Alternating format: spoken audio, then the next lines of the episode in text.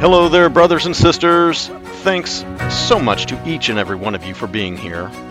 This is Brother Fred, and you are listening to And Because God is Near.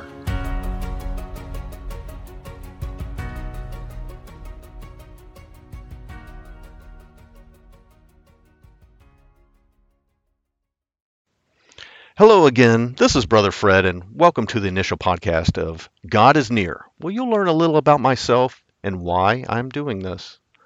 If you're like me, then you love God, love learning from His Word, but believe something's amiss about church today. The culture is consistently moving away from God's ways, and it's hard to see how the church is making an impact.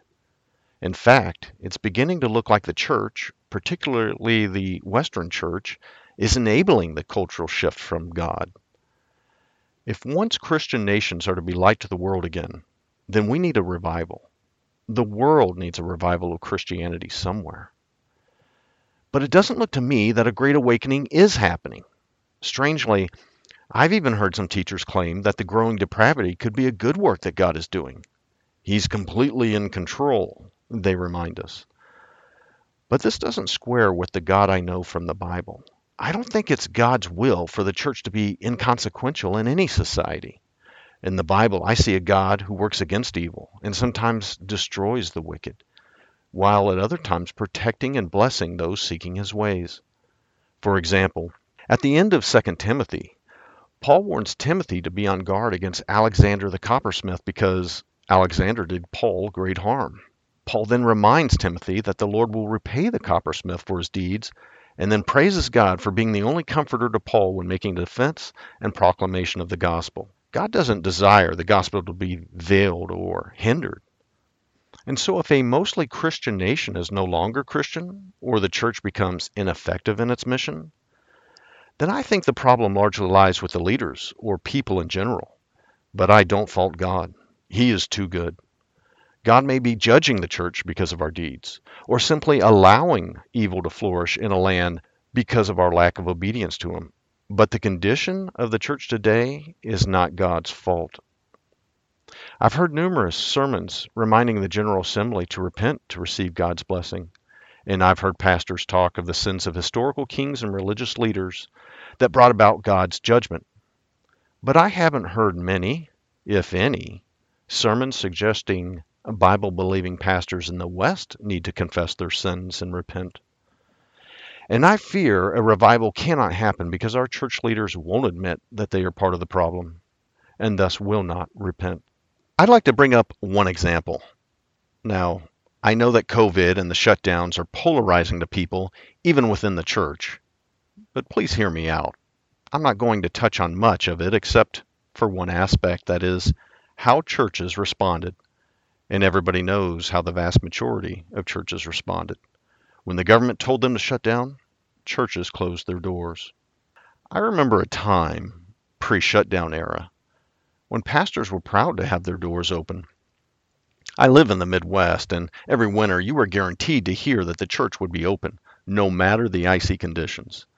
It's understood if you couldn't make it to church for your safety. But if you could make it, church would be open.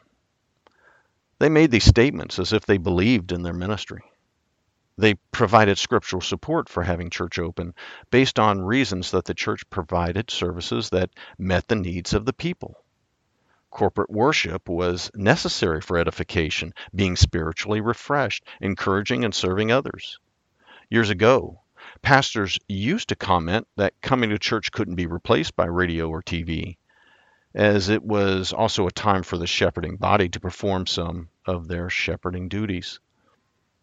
And most importantly, they would even say it was God's command that Christians engage in corporate worship, citing Hebrews 10:25. But all this scriptural support doesn't matter to today's pastors and elders. When told to shut down, they prayed about it, quoted a verse in Romans about obeying the government, and then closed their doors. Peter understood authority best when answering the Jewish leaders that he must obey God rather than men. In fact, I think even Bible believing lay Christians understand this. Who among the family of God does not try to help our brothers and sisters in hostile countries? Is it not God's will to support them with food, Bibles, clothing, and medicine, even though a hostile government says not to? Are Christians in China who choose to gather together for church service sinning when their government says not to meet? Of course not. They understand Hebrews 10:25. They understand Christians are called to minister to the brethren, and they understand Christians are to obey God rather than men. Now, some of you are going to insist that churches shut down because of a pandemic, not just because the government said to close. Well, I won't get into the lethality of the virus and what we knew about it when shutdowns began. There's meat to an argument with these subjects, but we're going to focus on scriptural support and scriptural authority. And I haven't heard anyone make a scriptural argument to shut down churches based on illness. In fact, history bears the opposite reaction of Christians who took care of the sick and poor when others wouldn't. The historical reaction proved to be quite effective witness for Christ. Clara Barton, the founder of the American Red Cross, is one example. Christians have reacted selflessly on behalf of the sick throughout history and understood it as part of their calling. I found a brief summary of these actions of this history by Jessica Brodie when she wrote this in 2020 titled How Did Early Christians Face Pandemics? It's uploaded at crosswalk.com. Instead of making isolated people feel more alone and depressed, churches should have been open to serve humanitarian needs. Death and suffering came from many other sources than just COVID. And this was the most furious part of the shutdowns. The shutdowns were not universal because of some prudent response to a highly lethal virus. These were partial shutdowns, divided into essential and non essentials churches went along with setting a new precedent that they do not provide an essential ministry, while at the same time, I didn't hear any church send out messages to abstain from going to any declared essential business unless absolutely necessary. I didn't hear about boycotting all of the takeout food services that were open. Worse, I didn't hear about locking down nursing homes.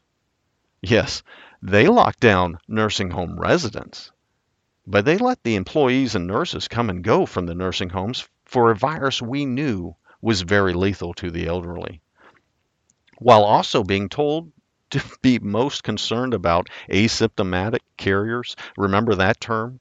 One reason to fear the virus that led to shutdowns was that people were catching the virus and didn't even know they were sick. They were asymptomatic. And the supposedly most pious among us? Well, they agreed to deny people their basic created needs by aiding the government in the act of isolating people. They shut down churches. When Christians slide or neglect their scriptural responsibilities, I believe they are expected to repent and confess. After all, when Old Testament prophets misspoke for God, they were removed. Is it too much to expect even an admission of wrong and recommit to God's authority and command to corporate worship? It must be too much to ask. It's been a couple years past the shutdowns, and I haven't heard any Christian leader confess the error. I lost a lot of trust in church leadership because of the shutdowns. I lost a lot of trust. And I realized they are not going to lead us to the promised land. They will not fulfill their duties adequately to usher in another revival. Materialism may have just made them too complacent or fearful of consequences. When my body is gone, I don't want to stand before my Maker on Judgment Day without knowing I tried to fill such an obvious void. Christians and those still lost need a revival. A growing and thriving church benefits everyone. Before getting ahead of ourselves, though, we need to focus on becoming a community again built up of one body, as Jesus said, any kingdom divided against itself is laid waste, and a house divided against itself falls. That's Luke 11:17. John recorded diatribes and prayers of Jesus, see chapters 14 and 17 for examples, where Jesus expresses his desire for a unified church and a oneness in mind for his followers. To have an effective outreach and to glorify God, we need to focus on conforming to the mind of Christ, laymen and leaders alike.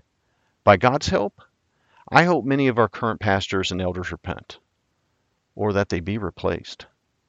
We don't need men who claim they're friends with God. We need men who love God, who want to honor God, defend His word, and defend Him. I can't promise a gift of communication, but I hope to be of good service by discussing challenging doctrines that have led to harmful division or misdirection of the church. We need to get our house in order so that a revival can happen. So please join me, and at the very least, as iron sharpens iron, we'll benefit from diving into God's Word. May God bless you, and I truly hope you'll be edified for listening. I know time is valuable, so thank you again for listening today. If you would like to send me a note, then please email me at godisnear2you at outlook.com. That's God is near, the number two, and the letter U at outlook.com. Please visit my website at godisnear.buzzsprout.com for more episodes on Bible study and biblical application. I sure hope you find it edifying. I'd like to credit Uppbeat for the fantastic music by Simon Folwar, entitled Above the Earth. I think it's a good one. Have a fruitful time, and God bless.